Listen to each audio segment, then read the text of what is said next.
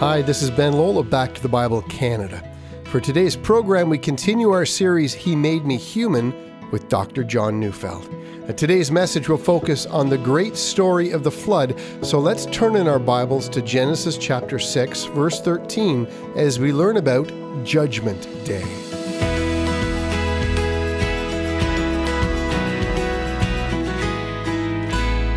The account of Noah and of the global flood is an account that still brings up much debate. There are those who have argued that this cannot be a universal flood. They argue that a universal flood would destroy all plant life, that the ark would not have been big enough to hold all the species of the earth and enough to feed them, that mixing salt water and fresh water would have been disastrous for fish, and that the technology could not have existed to build a vessel of that size, and that it would have capsized when it was unable to head into the wind. They argue that the entire enterprise seems impossible, and so the only conclusion must be that this is some kind of a local flood, since, after all, and so the argument goes, at this time all the human race would have been locally confined. But before we answer these objections, two things are necessary. And first, let's ask and answer what does the Bible actually teach? And second, what's the reason for this account? In other words, what is God doing in this account? I mean, why does He send a flood, and what does the flood actually represent, and what are we supposed to learn from it? So let's start at the beginning. I'm reading from Genesis 6 13 to 22. And God said to Noah, I have determined to make an end of all flesh, for the earth is filled with violence through them. Behold, I will destroy them and the earth. Make yourself an ark of gopher wood, make room in the ark, and cover it inside and out with pitch. This is how you are to make it. The length of the ark, 300 cubits, its breadth, 50 cubits, and its height, 30 cubits. Make a roof for the ark and finish it to a cubit above, and set the door of the ark in its side. Make it with lower, second, and third decks. For behold, I will bring a flood of waters upon the earth to destroy all flesh in which is the breath of life under heaven. Everything that is on the earth shall die. But I will establish my covenant with you, and you shall come into the ark, you, your sons, your wife, and your sons' wives with you. And of every living thing of all flesh you shall bring two of every sort into the ark to keep them alive with you. They shall be male and female. Of the birds according to their kinds, and of the animals according to their kinds, of every creeping thing of the ground according to its kind, two of everything shall come into you to keep them alive. Also take with you every sort of food that is eaten and store it up. It shall serve as food for you and for them. Noah did this, he did all that God commanded him. Now, please notice that in this long section, God gives Noah both directions for building the ark and the reason for doing so. Go back to verse 13. I have determined to make an end to all flesh. Now, the context of Genesis makes this matter clear. God is deeply moved, filled with sorrow over the rebellion of the human race. And by the human race, he means the descendants of Adam. The ungodly line of Cain have built cities and advanced human civilizations, yet have done so by force of violence, and have decided that they will not bow the knee to the Creator. And then, with time, the godly line, persecuted and afraid, have intermarried with the ungodly line so that none is left. And in effect, the flood teaches us that God will not relinquish his designs for his creation to the rule of rebels. Rebels will not win the war against God. Now, the question we must answer is this How large is the human race at this time? Now, if the genealogical record we find in the Bible contains no gaps, then we must have a period of about 1500 years from Adam until Noah, and Methuselah would have died in the year of the flood. But if the genealogy contains gaps, so that the Hebrew word fathered or became the father of actually can be translated as became the ancestor of, then we might have a period of time, let's say perhaps twice that long or even longer. We know, for instance, that Matthew's genealogy in the beginning of Matthew contains gaps, that this may have been a standard Hebrew practice. So, for instance, when Matthew says that Uzziah fathered Jotham, he actually omits three generations. So the word father can mean became the ancestor of.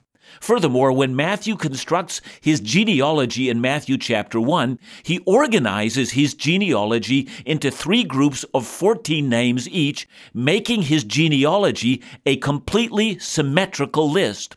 And for those of you who know how this works, will recognize that the numerical equivalent actually equal the Hebrew letters D, V, and then D, which actually spells David. Matthew uniquely creates a genealogy and constructs it in such a way as to prove that Jesus is in fact David's greater son, and the one who sits on David's throne actually rules the world. He is signaling the reader that this will be the story of Jesus the King. Now, this is a typical Jewish way of thinking. In the Genesis 5 genealogy, we notice that Moses, the author of Genesis, shows us 10 generations from the flood, and then later in Genesis 11, another 10 generations after the flood until Abraham. Again, just like Matthew would do later, this is a symmetrical genealogy. Now, it's been suggested that this symmetrical list is intended to show that God's purposes in the earth are complete and lacking in nothing. 10 is a number of completion, and 2 times 10 would mean God is repeating that his purposes are being fulfilled. That would mean that the list in Genesis chapter 5 is both a representation of real people who lived long ago, but not necessarily all the people who lived. Now, I don't want to make a federal case of this or have people send me nasty emails, for quite frankly, we can see this one way or the other. I only raise this here to imply that the time frame and the lengthy lifespans and the long period of female fertility would leave us with the conclusion that at this time in human history, human expansion may have covered a large portion of the earth human civilization would no longer be localized, and therefore, if God is going to judge all flesh, the flood would have to have been a universal flood. Also, human inventions and ingenuity might have created a world that could have rivaled and surpassed even our own. And if that's correct, then we have to assume that if God comes to judge the sins of all flesh, as he says, a universal flood would have been required. And that's what we're reading about here. Now, I add to this the dimensions of the ark, which would roughly have been about 450 feet long, or as they say in the U.S., a football field and a half, 75 feet wide and 45 feet high on three levels, which would have left a total deck area of around 100,000 square feet, or others have argued for about 1,500,000 cubic feet, equal to about 570 modern railroad stock cars. So, if you allow for the fact that water species were not on the ark, a great many animals would have been on board. Now, in his book, Noah's Ark, a feasibility study, John Woodmorappe suggests that the word species is not equivalent to the created kinds of the Genesis account, so fewer species than today, which would have evolved in unique ways after the flood. He argues that three trains hauling 70 cars each would accommodate 50,000 animals, allowing for some 370 cars of food and baggage and supplies. In other words, there would have been enough room for all that was needed on the biblical ark. Now, I say all of this not because I've done the calculations myself, only to say that the biblical account only makes sense if this is a universal flood. I see no reason at all for taking the account in any other way than a factual retelling of a global flood. Furthermore, as we've noticed, there are legends and folklores in cultures around the globe that tell some sort of story of a universal flood. I mean, they're found in Europe, in the Near East, in Africa, Asia, Australia, and in the Americas, and are also found among numerous island peoples of the Pacific. Of course, they differ in a number of respects, and this would make sense. Human accounts are varied and different, and they all have at the center the story of a global flood and an ark. Clearly, this is a collective memory, even to this day, of what Genesis describes. But some might ask, how do we know that the biblical story is correct? And the answer to that will be completely dependent on whether you conclude that there is enough evidence in the Bible to believe that it is an authoritative revelation from God. And I think there is. The fact that the Bible is in many places historically verified, The fact that the Bible comes to us with thousands of ancient manuscripts, the fact that the Bible was written over 1600 years by over 40 authors, giving us one unified story, all these tell us that we can believe the biblical account. But I make this point to indicate that what we have is a credible, believable, and even frightening account in which God globally puts to death the entire human race and preserves one man and his family. And when we come back, we're going to try to answer why God would do that and what we should learn from this account. The biblical account of a universal flood recorded in Genesis is one of the most well known stories that is familiar to most of us. But what we choose to believe about the flood can reveal, in essence, what we believe about the Bible itself, namely its truth and authenticity. So far, this has been a revealing introduction to answering what the Word actually teaches us about the flood, and when we come back, we'll discover more about its significance and relevance for our lives today.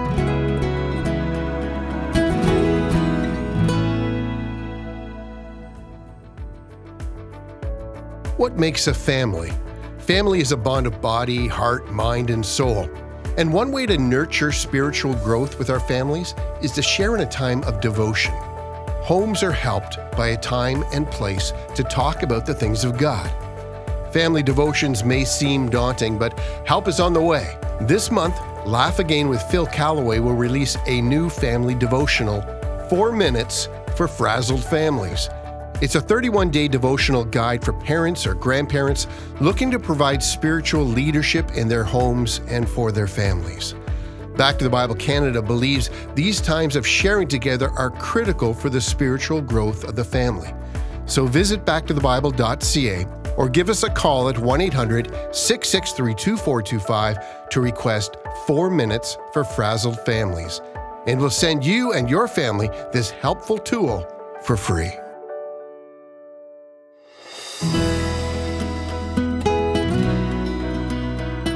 A key verse we've passed over must now be taken into account. It's chapter 6, verse 18. But I will establish my covenant with you, and you shall come into the ark, you, your sons, your wife, and your sons' wives. This is the first time in the Bible that the word covenant is used. You will have noticed that I've made the argument that the word covenant was implied in relationship to Adam, but the word was never used, but it is here. So why is that significant? Well, first of all, a covenant is a binding, irrevocable agreement. We might think of a covenant as an agreement that two people make, like the signing of a contract where both parties agree to certain stipulations and an agreed upon penalty if the stipulations are not met. That idea gets at part of what the Bible refers to as a covenant, but not entirely. There are, I think, at least two significant differences between a human contract and a biblical covenant. The first is that covenant implies relationship. There is behind the idea of covenant the rich tones of love and concern and care for the other. Now, the second difference is that in the Bible, the great covenants are initiated by God alone, and God alone ratifies the covenant.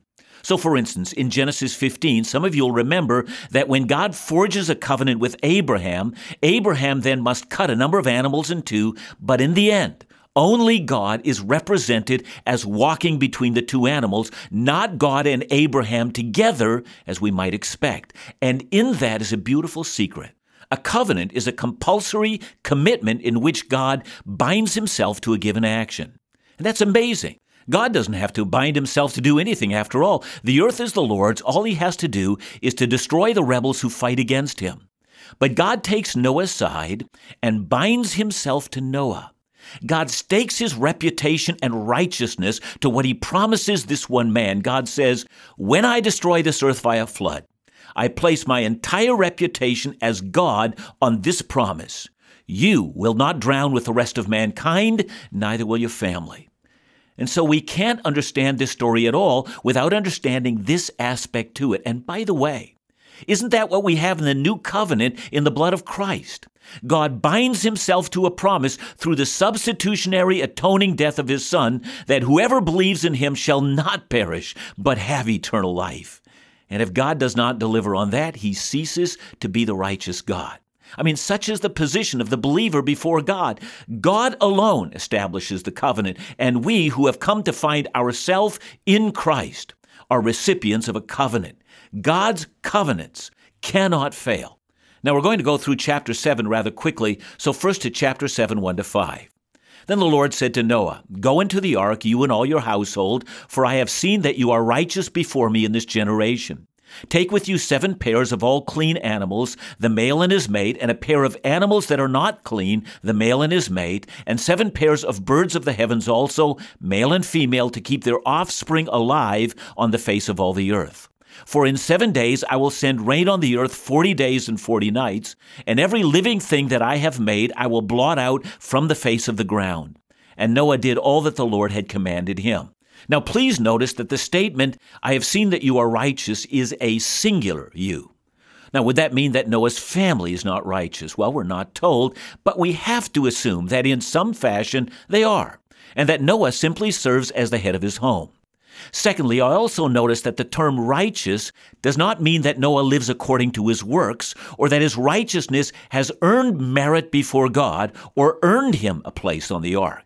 It simply means here that he has submitted his life to the will of God, and this is seen especially in the building of the ark. He submits to God's revealed will in his life. Noah's righteousness is not in what he has accomplished, but it is a reflection of the fact that he willingly embraces what God has directed him to do. So, Noah's righteousness does not earn his salvation. Rather, Noah's righteousness is a reflection of a man who walks in relationship to his God. So we can say that Noah was not saved by his righteous works. Rather, Noah was saved because he, like Seth and Enoch before him, walked with God. And that's the beginning of the covenant. God determines that he will rescue the man or the woman who walks with him. That's God's promise, and he stakes his reputation to that point. Now, at this point in the narrative, we've noticed something that's not appeared in the book until now.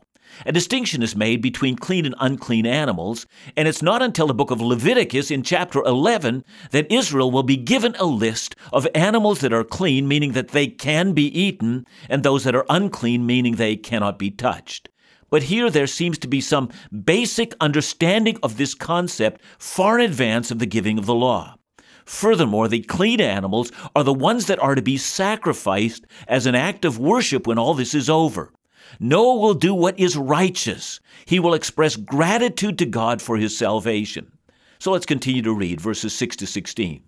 Noah was 600 years old when the flood waters came upon the earth. And Noah and his sons and his wife and his sons' wives with him went into the ark to escape the waters of the flood. Of clean animals and of animals that are not clean, of birds and of everything that creeps on the ground, two and two, male and female, went into the ark with Noah as God commanded Noah. And after seven days, the waters of the flood came upon the earth. In the six hundredth year of Noah's life, in the second month, on the seventeenth day of the month, on the day all the fountains of the great deep burst forth, and the windows of the heavens were opened. And rain fell upon the earth forty days and forty nights.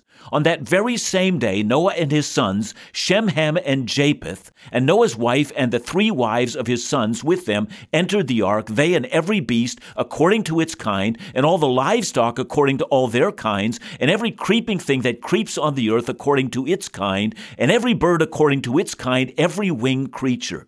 They went into the ark with Noah, two and two of all flesh, in which was the breath of life. And those that entered, male and female of all flesh, went in as God commanded them, and the Lord shut him in. Now, please notice here three very important factors of this story. First, regarding the actual dates and times.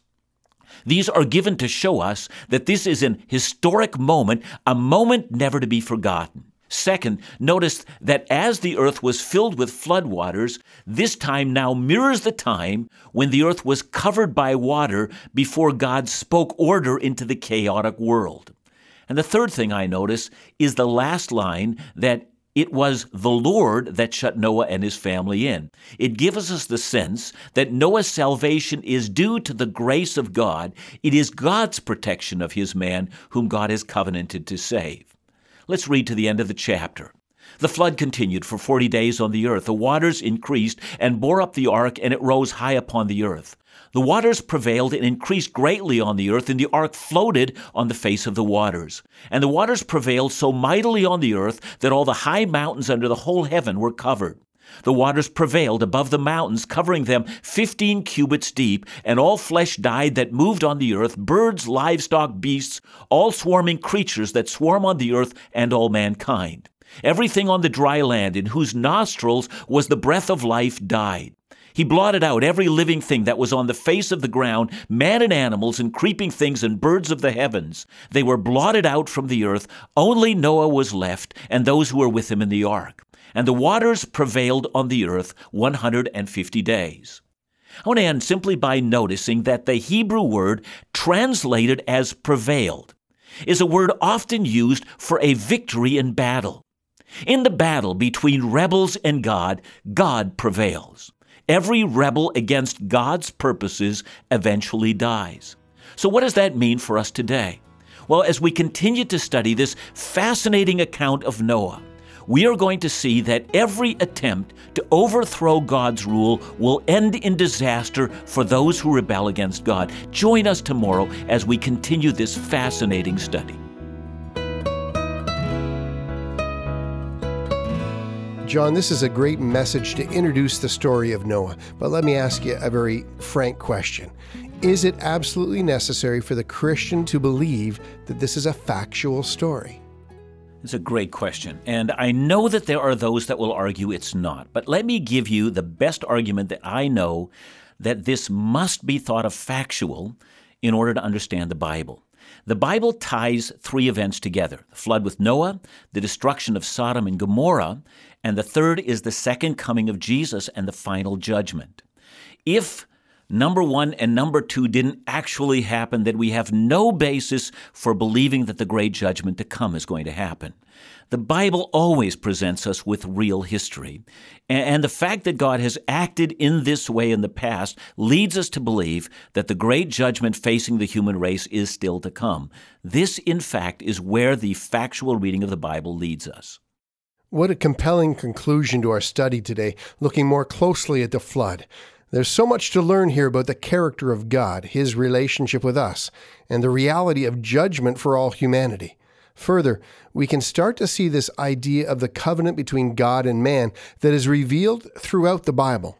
It's this covenant relationship that binds God to his people forever and reveals his grace and mercy even in the midst of our depravity.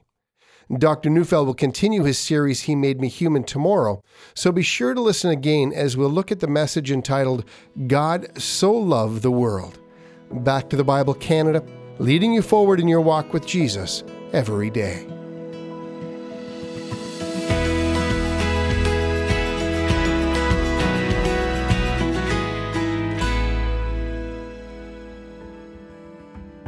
Every home depends on God's supply. Back to the Bible Canada relies upon His supply through the faithfulness of our listeners.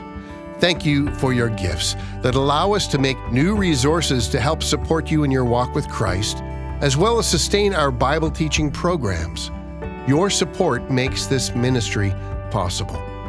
Your generosity allows us to proclaim God's truth. Our families need it. If you wish to support us in a form of a donation, please visit backtothebible.ca or give us a call at 1 800 663 2425 or you may consider joining our 1119 Fellowship Monthly Partner Program and have your contribution to this ministry recur on a monthly basis. To find out more about the 1119 Fellowship Monthly Partner Program and the exclusive benefits you unlock by joining, visit backtothebible.ca slash fellowship or give us a call at 1 800 663 2425.